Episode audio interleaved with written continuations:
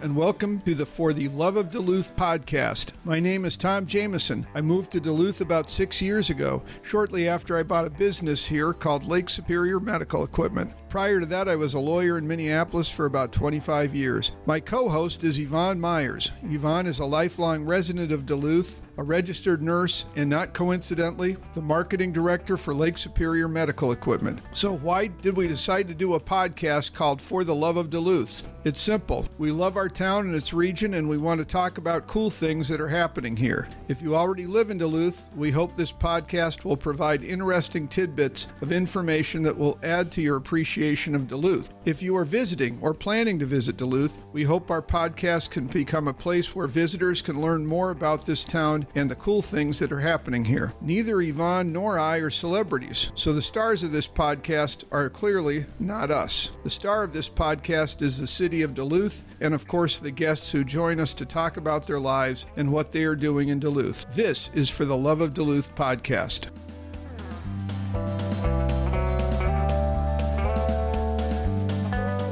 There are two types of people in the world those that love all things scary, and those that can't even watch a scary movie after the sun goes down. No matter what type of person you are, you won't be able to stop reading the works of Meg Hafdahl. The horror and suspense author was raised in both Canada and Minnesota, two places that helped make her the success story she is today. The award nominated author loves all things spooky and has turned that love into a career filled with novels, short stories, and even Stephen King. We will hit on that in just a bit. Meg Hafdahl became a published author with her first book in 2015. The book titled Twisted Reveries 13 Tales of the Macabre was published by Inklings Publishing and featured 13 stories about 13 different women. These women face their fears in several different spooky situations and either become a hero or a villain. This unique plot line shows just how special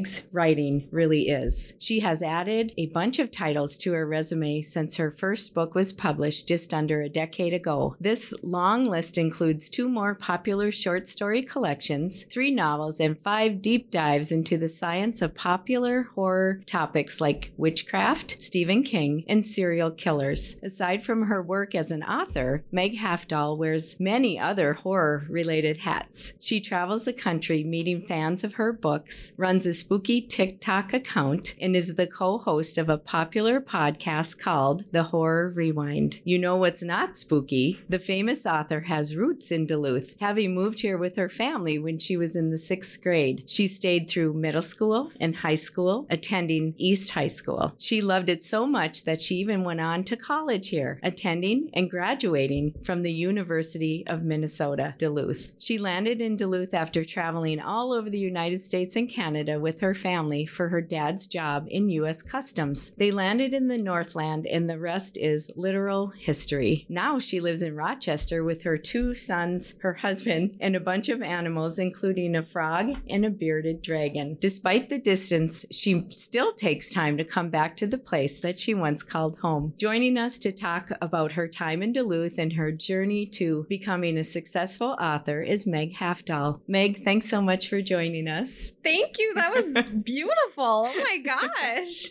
Thank you. That was like, wow, this is your life. That was really cool.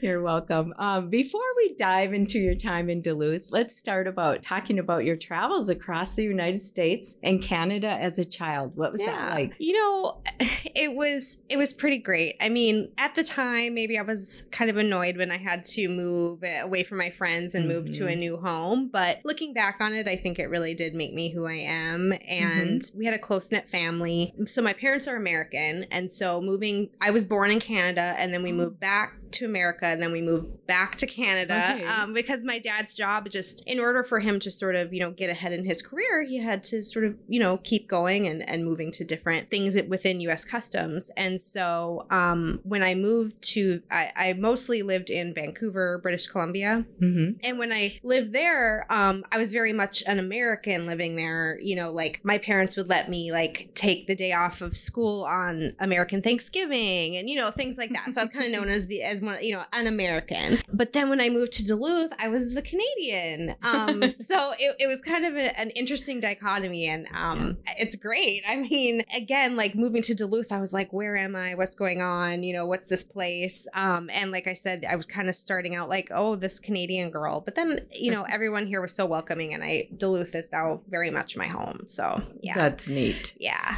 So your dad had a job with the U.S. Customs, which eventually led you to Duluth. Yes. What was your first impression of Duluth? Um, well, that it was small because I, I lived in Vancouver, which is a huge area. And um, since I was 12, my first thought was the mall. I was like, if if I can, if there's a mall and I can shop, you know, this was the 90s, like this is important. So um, I approved Miller Hill Mall, and so that was really good. and um, I was really happy with Lake Superior because Vancouver is right on the ocean, and so it felt like home to me. Um, we have some family in Minnesota. That's where my parents ultimately chose to come to Minnesota of, of anywhere in the states, but they had never been to Duluth either. Um, so it was a whole new experience. And the winters obviously were. It's funny because you'd think in Canada I would like be adjusted to winter, but Vancouver doesn't really have uh, much of a winter, so that took some adjusting. I'm still adjusting to twenty some however many years later. So yeah. But you moved away from Vancouver when you were 12? yes. Okay. Yeah. Mhm. So whereabouts in Vancouver did you live? Richmond. Okay. Um, so it's right. My dad worked at the airport there. So Richmond is basically where the airport is when you come into Vancouver. Okay. From Mm-hmm. the, from Blaine or wherever in Uh huh. isn't it Blaine, Washington that's right on the border? That's on the border. Yeah. My dad didn't work the border there, but he wor- worked the airport Yeah. Oh, right, Yeah. right, right. Mhm. Anyway, beautiful, Yes. beautiful country on either side of the border. There, it's, Yes, it's it's absolutely gorgeous. beautiful. Vancouver, what a what a town! I know. So I can imagine it taking some adjustment to come to Duluth because it is much smaller, yes. less cosmopolitan. Yes. you know, Vancouver is a very international city. People from all over the world there. Not quite so much in Duluth, right. but you said you found a mall, so you thought. I was like, okay, I think I can do this. I think, I think, you know, and obviously that was the hardest move because by middle school, you're you're getting your friends, and I have a really good friend who I still um, every couple years go and visit in Vancouver, and we went to elementary school together, and so I've been able to kind of have that experience too, where I got to bring my kids there a couple years ago and say, this is where you know I was your age and Yeah. stuff. So that was very cool. But um, speaking of, I think Duluth is my kid's favorite place. So Mm. That has to do in part. My best friend lives here, and her kids live here, and so they love it here. So Yeah, Yeah. Duluth's a fabulous place. Yes, it kids, is. You know? Yes. and and, uh, and for grown-ups too. Yeah, it's a great I place agree. for grown-ups too. Uh, hence the name of this podcast, for the love of Duluth. So you uh, came here when you were twelve, and you- Yes. you, you wound up staying for high school, and yes, I went you- to UMD. and then you went to UMD. Yep. And hmm What'd you study at UMD? Literature. Okay. Yep. That makes That sense. makes some sense. Yeah. Right. Yep. I was a film studies minor as well. It was right when they were starting um, the film studies minor. And I was like, well, I've got to do that. Right. So, right. yeah. And so I fell in love with my husband. He is from the Iron Range and we dated in high school. So we went to different high schools. I went to East High School, as Mm-hmm. you mentioned, and he went to Virginia High School. So how did you guys meet?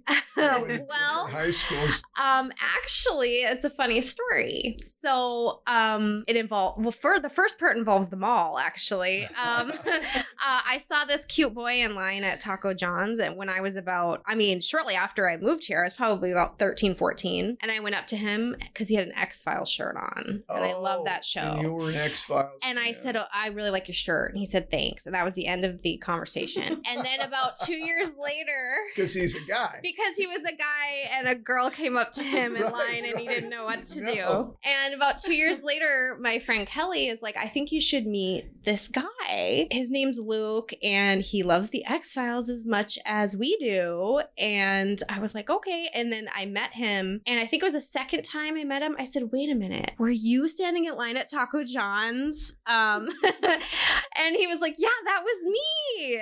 And um, and then we loved the X Files so much, we kept talking about it. And I was like, you know, if I ever have a son, I want to name him Fox after Fox Mulder. He's like, me too. and then we got married and we named our son Fox after Fox Really? Mulder. Yes. Really? yeah. Wow. Yes, yes. So anyway, so he was um went to UWS. He went to UWS. Yes. So you guys were at least close. Yes. So uh, he was a year older. So then I was still at East, you know, and then obviously I wanted to stay close. I did like a, I think I took two years off between high school and college because I, I had convinced myself that I was going to just start my writing career right then. Uh, I thought it would be really easy and I would just start so writing. You, wanted, and- you already oh, yeah. did you al- always know you wanted to be an author? Yeah. So even before you went Yeah. to UMD, yeah. Yeah. oh, you but okay. you know it didn't exactly it wasn't like it fell into my lap well, no, no. So I was like, writing rarely uh, does. right? no. it's hard work. It's, Yes. it's really hard work. yeah it is And you know we've we've had a, a lot of entrepreneurs and, and and things like that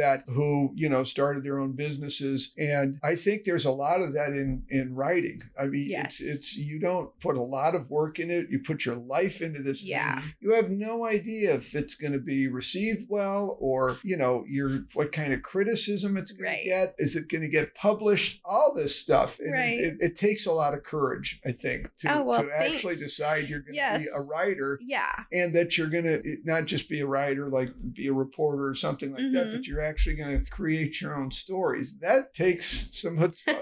well thanks yeah i you know and i think when i was like 18 and i just graduated high school i i wasn't ready for that part i think i had the creative energy but i didn't have the entrepreneurial spirit that you kind of have to have as well which is like to sort of like be an advocate for myself Mhm. and so going to college i think was very helpful and just studying literature is helpful for many reasons um, but especially as a writer and then um, i had kids and so that kind of took uh, my attention away as well Yeah. as my husband we then moved to the cities um, because he went to medical school and Oh, now okay. we live in rochester because he's a physician at mayo so I've heard yeah, you've heard.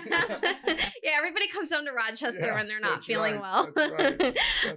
Um, That's a very prestigious. yes, so yes, yes, yeah. So, so we were very place. focused on on his career, and Mhm. so it wasn't until my my second son was kind of getting to that preschool age, I was like, you know, I'm gonna give it another shot, and I did. Wow. yeah. So when did you graduate UMD? I actually didn't graduate. Okay. When did, when, when did I you had go? a baby and left left. um, two, I, 2007 is when I left. 2000. So I graduated high school 2002 and then started college 2004. Okay. Yeah, I went three years. Yeah. And then had a baby. Then Had a moved down to baby and- yeah, and yep. Now find yourself Yep. in Rochester. and- Yes, yes. And then you and so you, your kids are are not grown up by any means, but they're probably out of diapers. Yes, yes. feeling like okay. I could actually start sometime. thinking. Yeah. yeah. Did you already know sort of the genre that you wanted to write in? No, it's funny because I absolutely loved horror. I've loved horror since forever. But I was convinced that I was a literary writer. Um, and I had studied, you know, the greats in college and high school. I read them. I loved them. Um, and so these two aspects of my li- life were kind of like not together.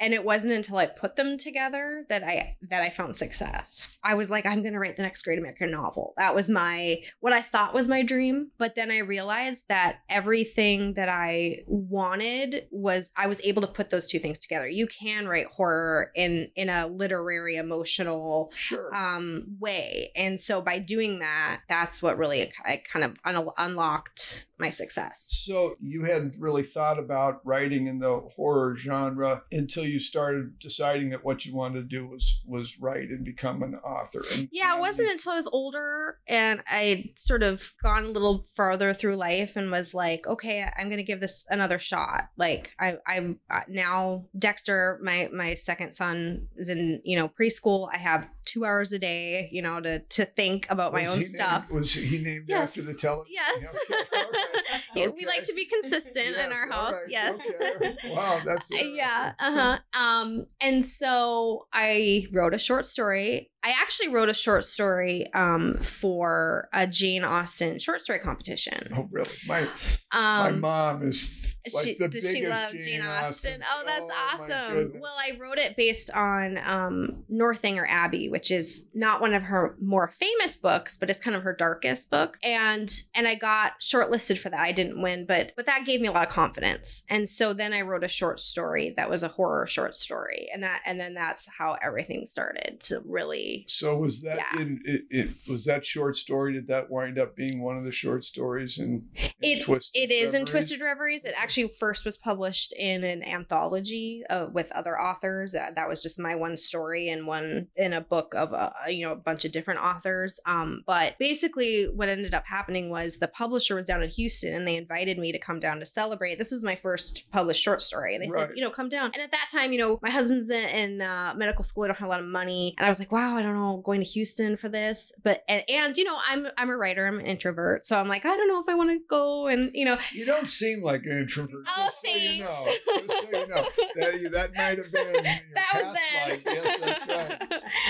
um, but anyway, so I I decided, okay, I'm gonna kind of force myself to go down there and like you know really take this seriously. So I went, and it and I say it's one of the best decisions I ever made in my life because before then I had had opportunities like in college I had professors come to me and say like you're really good, like you should do this or that, and I was so unsure of myself and so young, I didn't listen to them and you just want to like kick yourself, you know? So this was my opportunity to sort of right that wrong. And I was like, I'm going to go down there and meet some publishers and talk to people. And it ended up being that I forged this connection with um, the CEO of Inklings Publishing. And she was like, I want you to go home and write another story for an anthology I have. And so I wrote a story called The Pit. And she loved it. She put it in that anthology. And then she came to me, and this is very rare. She came to me and said, I want you to write a book now. And that doesn't Wow. really happen. And so Wow. it was this amazing, it was this amazing experience. And to this day, you know, she's very much a mentor for me and and still publishing a lot of what I do. So by kind of letting myself get out there and meet some people, because that's, you know, a lot of times as a writer, you'd like to think like you can just stay home and write in your pajamas. Um Right. and that is nice and that's one of my favorite parts of it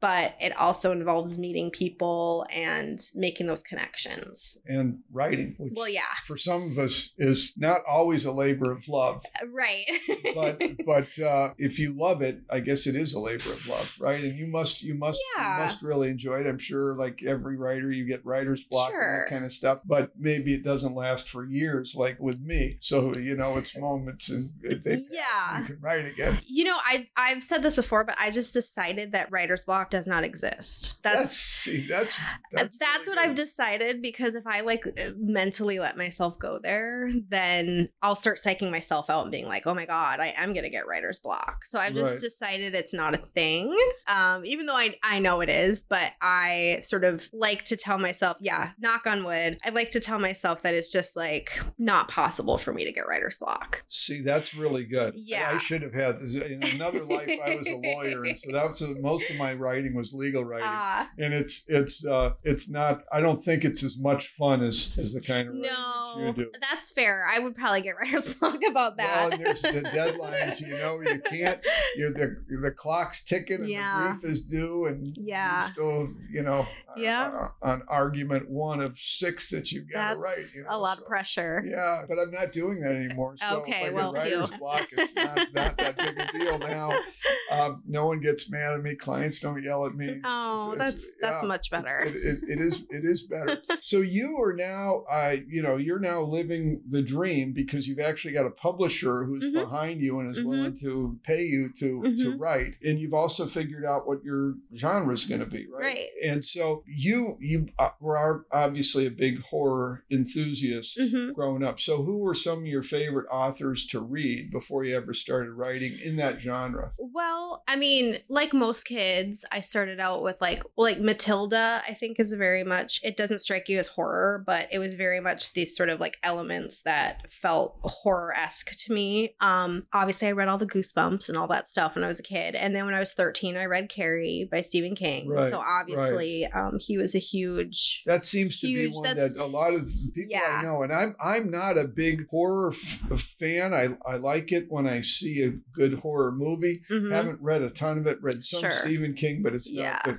kind of stuff that I usually read, but if I was going to get into it, um, I'd probably start with you because Great. I see you not only as an author, but you are you're kind of an expert on the Sure. genre. Are you? You're not going to quiz me right now, are you? I'm not Okay. quiz you on anything. I couldn't quiz you. I, quiz- I would point. have no Good idea I'm going to quiz answer- you. Yeah, yeah. No, this this will be a very short podcast indeed. If you ask me, well, why don't you tell me what you know about Yeah. the horror genre? yeah.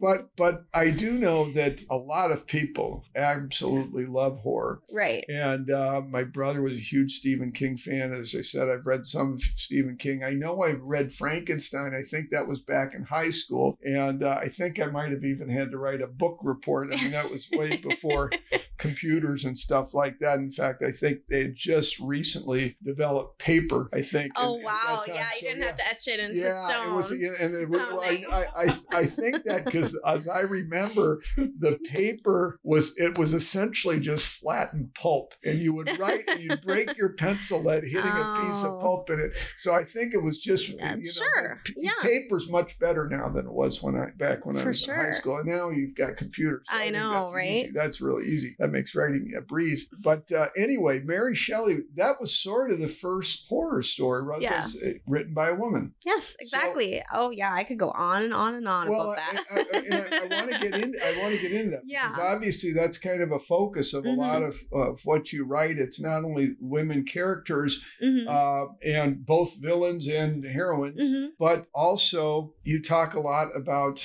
women authors Mhm. and women, you know, Yeah. Movie stars and movie actors Mhm. who are playing these roles, and it's clearly a focus of yours. This Yeah. interest in women in horror. Yeah, I um uh, well first of all, you know, when I was growing up, I didn't have anybody else that loved horror as much as I did. And if anybody was interested in horror, they were usually boys or men, at least outwardly. So, I think there was that sort of feeling of being a different sort of feeling. And then once I started sort of really reading a lot of horror literature, especially the older stuff, I came to understand that horror is uniquely feminine. And I think that surprises people because when when you say horror, a lot of times people think 80s slasher. That's like the Right. first thing that comes to people's mind. They think um, Jason with the mask. And there's nothing wrong with that. I love slashers. But I think that horror was used like in in Mary Shelley's book and uh, around her time uh, certainly later in the 19th century horror was used to show the horror of a female life but used it they would use you know the the ghosts and the all that stuff as sort of metaphor. The yellow wallpaper is a really great example of using horror to talk about um that's a, a story that is about postpartum depression which wasn't talked about then but it's it's it's it's a way it was a way for women to talk about things they weren't allowed to talk about. And that is something that i like to explore. I love to explore you know psychology and um, feminism and all those things and horror has a way of talking about these things like for instance jordan peele um, he's done some recent horror films Right, and he's right. coming at it from um, a race standpoint Right, um, Get Out and Us and all those things. And he's able to say these things in these amazing films. And I think that horror has so much to say and it's still fun. Like, I love the fun stuff. I love horror comedies. I love slashers, like I said. But there's also that literary element that I love too. And I think women in particular just have a certain finesse with horror. Um, Shirley Jackson is my absolute all time favorite. And she has a way of connecting the the life of a woman to what we consider horror in a way that is just absolutely magical. And so forever that will be my interest. Yes. And that's so interesting. So, when did you sort of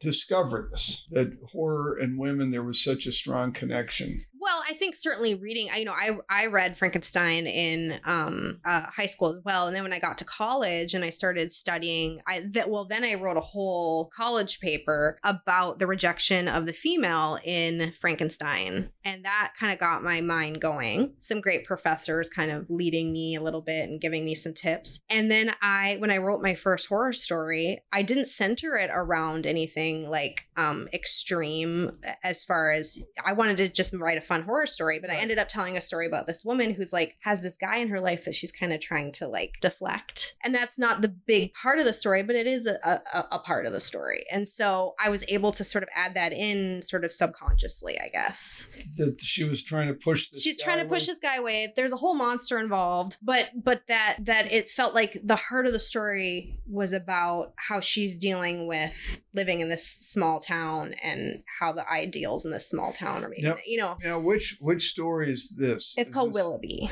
Okay, so Yeah. I want to and I want to get to Willoughby. We are going to need to take a break Okay. soon, and then we're going to take a break, and then we're going to um, hear from our sponsor, Lake Superior Medical Equipment. So why don't we go ahead and we'll take a break now? And Okay. Come back. I won't. I want to talk. About Sounds good. Willoughby. You know what is hard to find these days? Good customer service. These last couple of years have been rough for customer service, no matter the industry. At Lake Superior Medical Equipment, we have kept the focus on good customer service because we value your business. We have real people who answer the phones and real people who answer your questions. No automated messages here. Our customer service is second to none. It always has been, and it always will be. The team at Lake Superior Medical Equipment loves serving the Northland's home medical equipment needs, no matter what those may be. We provide unparalleled support to our community's healthcare professionals and enhance our customers' independence and quality of life. It all begins with our customer service. Are you in need of medical equipment or have a question? Lake Superior Medical Equipment can help. Reach out to our friendly staff members and we will take care of the rest. Get contact information at lsmedequip.com. And don't forget to like us on Facebook at Lake Superior Medical Equipment and follow us on Instagram at Lake Superior Medical Equipment. We are back with Meg Hafdahl, and uh, Meg is a uh, author and uh, horror enthusiast, and also a, an author in that same genre. And uh, we were just starting to get to her uh, stories that are based in a fictional small Minnesota town called Willoughby. So, Meg, how did that come about?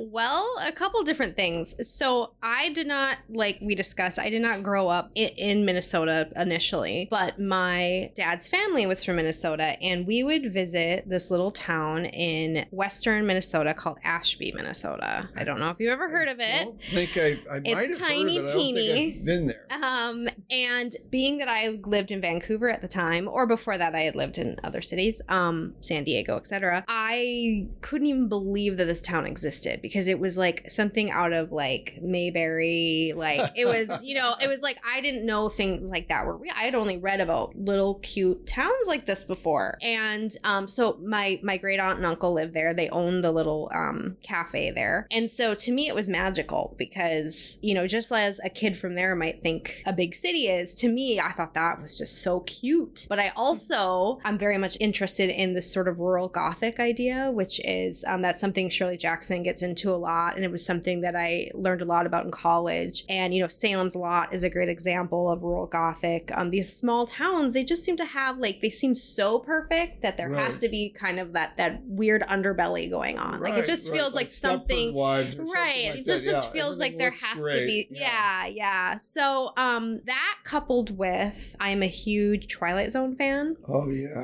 and The um that the yes original the original yeah, i mean i love Serling, the yeah. n- new one but, But, the oh. original um and there's actually a, an episode in there last stop at willoughby and oh really? so i stole the name and it's about a, a tiny uh, little town that seems that's perfect So who was in that Twilight? Oh, I don't. None of the None of the- actors uh, that I can think. I mean, it wasn't. It wasn't um, William Shatner or William anything. Shatner, so there's so No. many of them. Uh, yeah, There's yeah, So many. but- Robert Redford. I mean, there's yes, so I many know. that, that I show know. up in those. Very, yeah, a lot. So, but anyway, no, nobody I can that I can say. But um, anyway, so when I sat down to write the story, which I thought was just going to be one short story, I named it Willoughby. I stole the name from Twilight Zone, and but in my mind it was Ashby, and actually, um, a lot of aspects of the town are Ashby, Minnesota. So I describe later when I write a whole novel series that takes place in Willoughby, I describe the cafe, and that's the exact way it looked when my great aunt and uncle owned it, etc. So Wow. Okay. Yeah. So it is a. Re- it. Uh,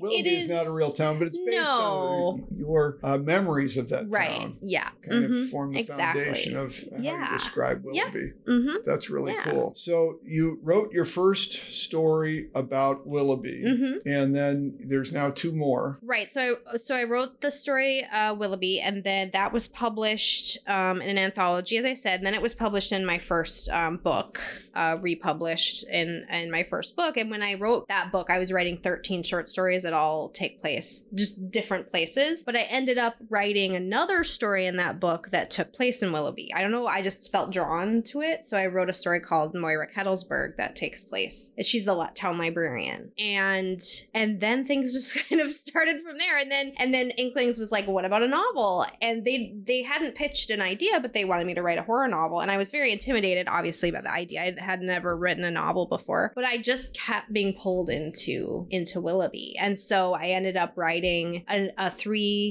part three novel series that all takes place in Willoughby, um, which is horror, mystery, a little bit of romance, a little bit of fantasy, and then I also wrote my second short story collection is is called Tales from Willoughby, and all those stories take place in the town of Willoughby. So I'm basically creating this universe. I like to say it. I mean, I'm very much influenced by like you know Derry or Castle Rock, you know Stephen King's towns. I love this idea of this this town having this history, and you know reading a story and recognizing somebody from another story and Right, things like right. that. Yeah, Okay, so if someone wanted to, if someone wanted to start reading yeah. you, what what would be the good first book to read or first uh, series of, of Yeah. stories? I would say I would give them two options. I would say either read my first novel, Her Dark Inheritance, if if you're a novel person, and if you kind of want to jump in with short stories, then I would say my my first short story series, uh, Tales from the Macabre. and was her Tales. dark inheritance? Is that a Willoughby Yep. based story? Okay. Yep. So that is about a woman who just lost her mother and she finds out her mother is not who she said she was and was actually using a fake name this woman's whole life. And so she goes to her mom's hometown of Willoughby to find out, well, to find out if her mom um killed her own parents and twin brother with an axe. And then there's a monster involved and lots of other stuff. All right. But- Yeah, we don't, we don't need any spoilers, but that just sounds fascinating. So that sounds like a great one to sort of Yeah. started, especially if one wants to get immediately sort of immersed in the whole Willoughby idea. Oh, for sure. Yeah. And then it's fun to go back and, and read the short stories, I think. So yeah. All right, all right. So I'm gonna I'm gonna put that on my to do list. I it was right. kind of on my to do list before this podcast, but like so many things on my to do list, it never got done. All right. So, well, so it just sits there, and, and there it is. I haven't crossed it off yet, but I am planning on doing that. But I think it's fascinating that you've got this small town in Minnesota. Obviously, everyone's used to having a small town Minnesota in, in the Garrison Keillor Right. books, uh, uh, like Wobegon. And, and so I think small towns, they're quaint, but they Mhm. always, to me, they've always seemed a little spooky in that yeah. it's there's just something going on beneath the surface. there. Right. Well, it's kind of And insular. maybe it's and and I don't know if that's because of all the stories I've heard or or movies I've Yeah. seen where that happens, or if there really is something kind of spooky. You know, about I've had that experience where, like, if you've ever stopped in a small town for lunch at their local place and everybody's like staring at you,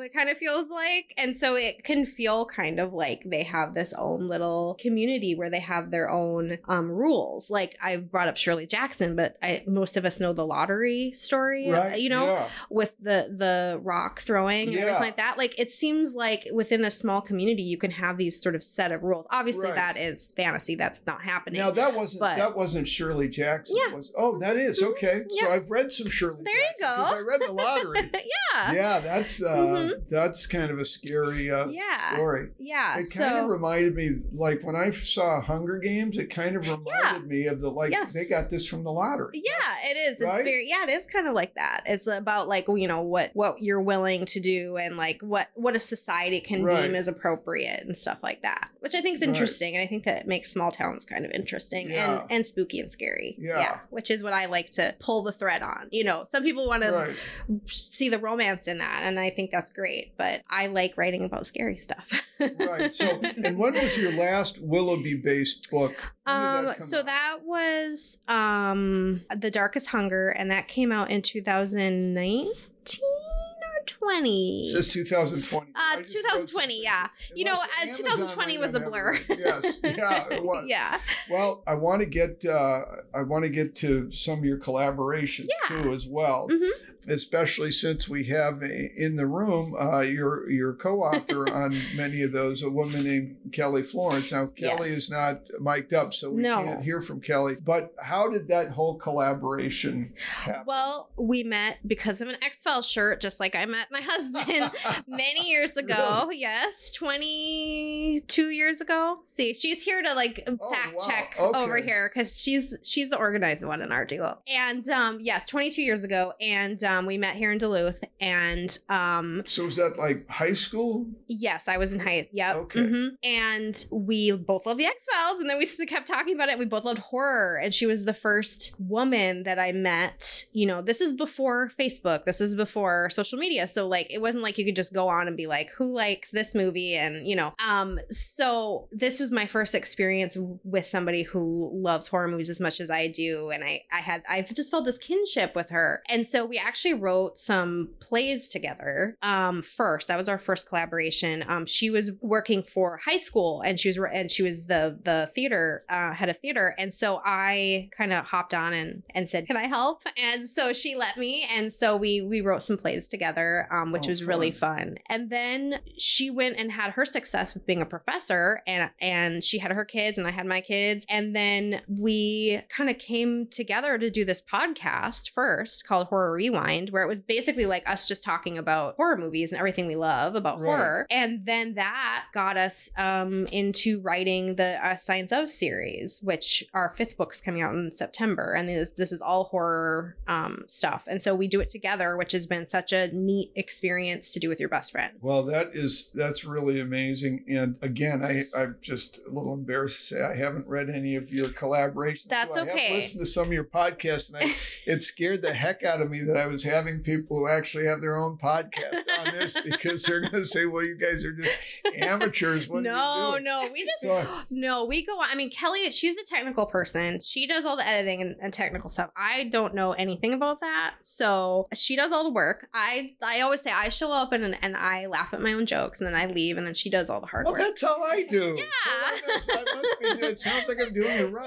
yeah, so, So- So I want to, and, and this is this is just a couple of weird little tidbits here. But so this X Files thing, Yeah. this love of the X Files, and you, you Mhm. turn into authors. So my sister, I Yeah. little sister, loved the X Files, Cool X Files, and Buffy the Vampire. Killer. loved loved those two. yep. And she's an author, Oh. and so she's now most of it is all academic. Right? She's Sure. a professor, comparative lit, and all that Oh, cool. but she's also written she also as part of that got into sort of the fan fiction and Oh yeah. and has written stories of- or not stories i should say um, books about fan fiction fan Oh, fiction cool. phenomenon which is, Oh, that's really neat. interesting but anyway so i don't know it must be kind of a buffy the or a, I mean, Yeah. a x-files type Yeah. of thing you you you like that you're probably destined You're to be a writer i creative. think And you know, there's some. X Files fan fiction with my name on it out there somewhere. Oh, really? So Oh, yeah. that's pretty cool. That's pretty cool. Well, my, Yeah. my little sister might have might have read it because she she loves the X Files and and Cool. and Buffy. So let's talk a little bit about your collaborations. yeah. As far as I can tell, they're not they're not necessarily works of fiction themselves. There's more. It's the science of Stephen King, Mm-hmm. science of women in uh, in horror, science of uh, monsters, science of ser- serial killers. Yep. Is that the one that's That's the latest, and then And we have our next one coming out in September. Science of witchcraft. Yeah. Okay, pretty Good cool. pretty job. cool. You, Yeah, you've yeah, yeah, done yeah. your homework, Well, sir. well, yes, a little bit. Well, if I did, really did my homework, I would have read. some That's of this okay. Stuff. So That's this is bad. This is bad. But you know, maybe some of our listeners Yeah. have read stuff either, and so Mhm. so this Exactly. is a good way for everyone to sort of to sort of learn together. Why don't we talk a little bit about some of your some of your collaborations? So let's talk Mhm. about Science of Stephen King. Okay. Obviously, are you both huge Stephen Yeah. King fans? And that was Kelly's idea. We were coming up with yeah, she's showing we Oh, have wow. matching Okay. we have matching shining tattoos. So oh yeah. wow! Right. Um, but yes, we're huge, huge Stephen King fans, and and we were kind of like coming up with our next idea, like what's our next one, and Kelly said it, and it was like one of those things that's so obvious that like we hadn't thought about it before, Right. but it was like oh my god, yeah. So that was a really cool experience to write that book. We wanted to get into his biography because we find that interesting and we wanted to get into we had already written about some of um, the books and films um, in our previous books um, but we really wanted to focus on the books in this particular book um, we most of our books we talk about the films but this particular one we we focused in on the books but we got to we didn't get to interview the man himself but we did get to interview um, richard chizmar who wrote um, two books with him and is a really good friend of his i wanted to know like how do you collaborate with stephen king because that sounds Right, very right, intimidating right. and so that was that was really so what did he interesting say? Like, You how know- did it happen with him? you know well i mean they again they were they're really good friends and so it kind of came out of a friendship Okay. um but the, he they kind of did it differently than how um kelly and i do it. You know he said well i'll write something and then i send it to him and and then he literally just continues the paragraph and then i continue and then Oh,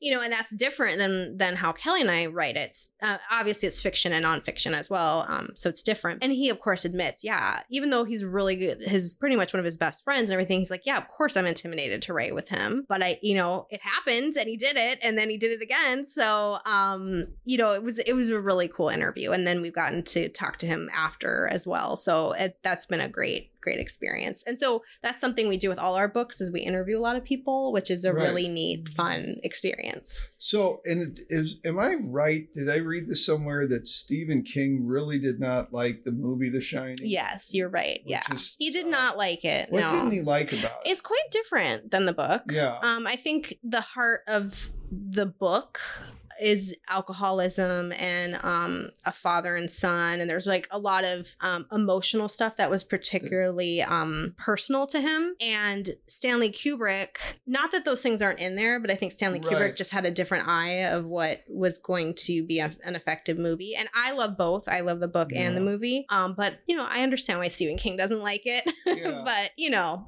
I'm yeah. sure it's hard. I'm sure it's hard when Mhm. you when you write the book and then the movie Yeah. comes in. It's nothing like the book, or and nothing like you pictured a movie about your book. Yes. be. Well, hopefully, when I come back, I'll tell you. yeah, yeah, no, exactly. Well, Hopefully would I have that be problem. Really cool. Yeah. that would be really cool. And you know, speaking about movies, I was listening to one of your podcasts, and sorry we're jumping all over, No. but you guys, uh, you're really interesting, and I'm sure um, Kelly's very interesting as well. If we could only have her mic'd up, maybe, maybe Next pod- time maybe she'll come- Another podcast. Yeah. we did not know. She wants to come when coming. I'm not here so she can talk bad about me. No, I'm just kidding. okay. All right, all right. I know you're kind of handcuffed, aren't you? I- yeah, awkward for you to yeah, I can't. bad I can't. But Kelly she's here, gonna so- come when I'm out of town. Yeah. So anyway, I was listening to one of your podcasts, and you guys had just seen a viewing of Close Encounters, Yeah. which uh, which I, I loved it, and I saw it when it when it came out. But you guys had just seen it, And I can't had never remember. seen You it. You had never seen it, which is kind of an amazing Yeah. thing. But you both liked the movie. Yeah. And it, it was kind of uh, near and dear to my heart because my dad, he was a mathematician, but he was an amateur ufologist, Oh, UFO guy. And so he knew. Allen Hynek, who was the actual sort of expert consultant that Oh, they used on the, on the film. And he had actually written a book called Close Encounters. Oh. And he, where he had done all these case studies of people who had experienced Sure. or thought at least that they had Yeah. experienced a close encounter with an alien. And he had these different levels of that encounter. And Mhm. Close Encounters of the Third Kind was one of those levels that, Sure. that in his book. So he was a consultant on that. Anyway, it's kind of an interesting thing. I never met Allen Hynek, but my dad had, had met him a few times, and I, a few times I think they collaborated on some stuff. But anyway, um, it was just kind of interesting, and uh, it was a, a kind of a fascinating movie. And you realize just how busy Steven Spielberg was through this year because he, you know, he had Jaws, Close Encounters, know, right? T, Poltergeist. I mean, just boom, boom, boom, boom, boom. Mhm. Anyway, so now, um, so we've got uh, the collaboration. We we talked about the science of of Stephen King, Yeah. and so let's talk about science of women and horror. Sure. So I did listen to a little bit because you have something on Audible, I think. Yeah. Mhm. that, and so um, and that meant I didn't have to read something. Yeah. Just listen to it. But so anyway, I found that I found that really interesting. We're not hearing your voices on that. I wish we were No. hearing your voices on that. No, they didn't ask us to do that. No, whi- which is great. Well, I've, I've, you've got a great voice. Oh, well, this Kind of It's, it's, Yeah. it's a great radio. Voice. I'll tell them you said that, and Yeah, I want. well, yeah, yeah. I want to re- read my own books. Yeah, maybe well, it's you- the Minnesota accent that they don't want to. See, I don't even think you have a Minnesota accent. Well, you know, I I, don't know. Well, you you weren't living here until you were twelve. well, then it's just so might- Canadian, so that's even worse. No, I'm just kidding. Yeah. See, I don't think they really have much of an accent out in Vancouver. They the Canadians don't even use. I mean, you can hear some of the A's and stuff like that uh, in Vancouver, but it's not. no, it's you not like yeah. Different areas. yeah. But so Yeah, Science of Women in Horror. Um, we were nominated for a Bram Stoker Award for that. So that's like our our little baby. And we call it our feminist manifesto because we got to really say everything we wanted to say in that book. We really we went as far as we could and we we learned a lot about feminist theory. We got a lot of um we got a lot of research from the Geena Davis um Institute, which is fascinating. I've heard about the Geena Davis Institute because she's Yeah. done so much. Not just, I mean, I know a lot of it is focused on the entertainment industry Mhm. um, and trying to create more equality, Mhm. eh, not only just pay equality, but also just in terms of being in positions of power in that industry. Where is the Geena Davis Institute? Is it out in California or is Um it, or is it more just online? Well, I mean, yeah, I mean, it's definitely it's a it's sort of a um, bunch of people, a lot of scientists. Um, a lot of them are doing research on like we use research in our book where they literally go through like a, sort of a typical slasher movie, let's say, and they go through and they see you know how many men versus women are killed, how much time is spent showing a man dying, how much time is uh, showing a woman dying, those kind of those kind of statistics, so we can kind of learn and understand using numbers like how things are on the screen and how that affects. Um, for instance, something that might be surprising is that horror has um, women with speaking roles in it more than most. I, I think ro- romantic comedy is only one that might be first or second to that, but women don't speak as much in action movies, fantasy movies, science fiction movies, drama movies. They speak more, have more speaking roles in horror movies and all of those movies. And so you learn interesting things like that. And, you know, you wonder why a woman might be drawn to horror film. Well, they actually Right, get to yeah. be, they actually get to slay the monster a lot in horror Right. films Right. when in action movies and sci-fi movies and things they don't so um and i'm speaking generally of course but anyway so there was a lot of interesting research in that book and we got to talk to some really cool people yeah, you talked to actresses mm-hmm. and, and yep authors. I, I just Mhm. it seemed like you you had a you would have had a great time doing the research. For we did book. i mean we love researching all our books but like for instance we just did science of serial killers and that can get that can Yeah. get really dark and you have to kind of like pick and choose things and because it was really important to kelly and i that we didn't want it to seem like we um put serial killers on pet on a pedestal Right, you know and it's I really important so So um, much of yeah. that, and, and I've watched a lot of that stuff on Netflix, and it, it's fascinating. Mhm. But it's so hard because you know this stuff actually happened, right right? As opposed to reading a Stephen King novel, or right like right that. yeah and uh, it and it's it, it's hard because you get sucked into this Mhm. truly interesting and just Oh, it's- it's disturbed individual and fascinating. how- right? yeah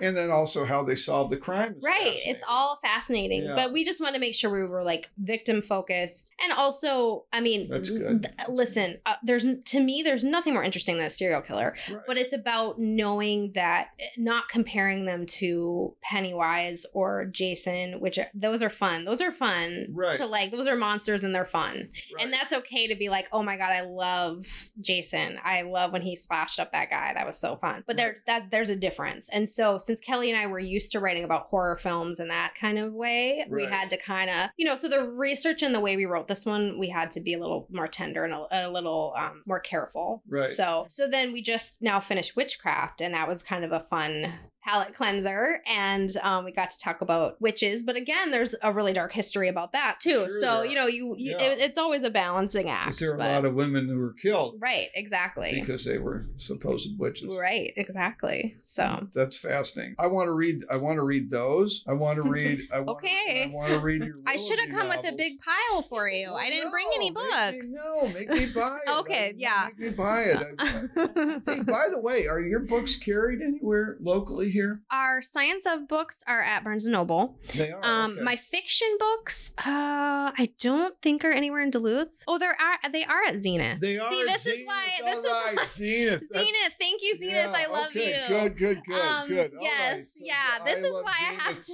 too. have Kelly with Ze- me. Zenith yes. is Yes, Zenith is fabulous. Um, yeah, so they should have some of my fiction books there. So right. yes, but uh, otherwise, you know, Amazon, of course, has all of them. We are running out of time. Okay. So, I, first of all, I want to thank you for Yes. being here. And I do, because this uh, podcast is all about Duluth and uh, you've got your Duluth roots. Yes. We're here in Duluth. Uh, first of all, how often do you get back up to Duluth? Oh, quite a bit. Usually, if not once a month, once every other Oh, month or a so. lot. Yeah, Okay. yeah, yeah. So, what do you like to do in Duluth? Oh my gosh. Well, we don't have a lake in Rochester, so I really like just being near the lake. And my new favorite restaurant is the Boathouse because yeah. I love popovers. Oh, yeah, yeah. They've got great And they have the best- view. Yeah, they have a great view, and and I could just sit there and eat a whole basket of popovers. Well, they probably their their food is good otherwise, Yes, but I just yes. really like those. And um, oh my gosh, I love um Zenith um bookstore, but also um the Fitger's bookshop. I love Oh, yeah, them. I yes. spend way too much money Yes. there. They need to start carrying your books. They do Yes. not have your books. Okay, you've heard it here, folks. Yes, that's right. That's right. That's right. Yes. And of course, I mean, visiting my best friend and um just the beauty here. And also the art scene is amazing Yeah. here. Um Rochester is kind of trying and sort of getting into that, but Duluth theater and visual arts and music, Music and all those things is just fabulous, fabulous. Yeah. Yeah. Mhm. Rochester's, I've been very impressed the last few times I've been down to Rochester. It's We're getting to be trying. more of a food scene. Yeah. Yeah, we're getting better restaurants, yeah, really. think they Mhm. have a kind of a built-in yeah. clientele for good restaurants. They re- it's really we're really getting some good restaurants and breweries and stuff there. So Well, we're very happy Good. about that. Yes. Good. You're just missing that fresh Lake Superior water. Uh, yeah, you Yeah. can't. There's no replacement for that.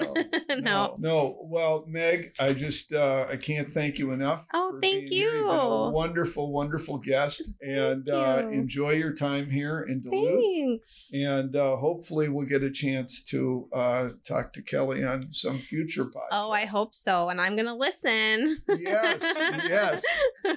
well, thank All you right. very much. All right, thank you, and to uh, all our listeners, uh, go buy some uh, some of Meg's books and some of Kelly and Meg's books, and uh, read them, then get more. All right, Great. thank you very much. That just about does it for this episode of For the Love of Duluth. Don't forget to like us on Facebook at For the Love of Duluth and subscribe to For the Love of Duluth wherever you get your podcasts. Just search for For the Love of Duluth. That way, you will never miss an episode. We will see you next time.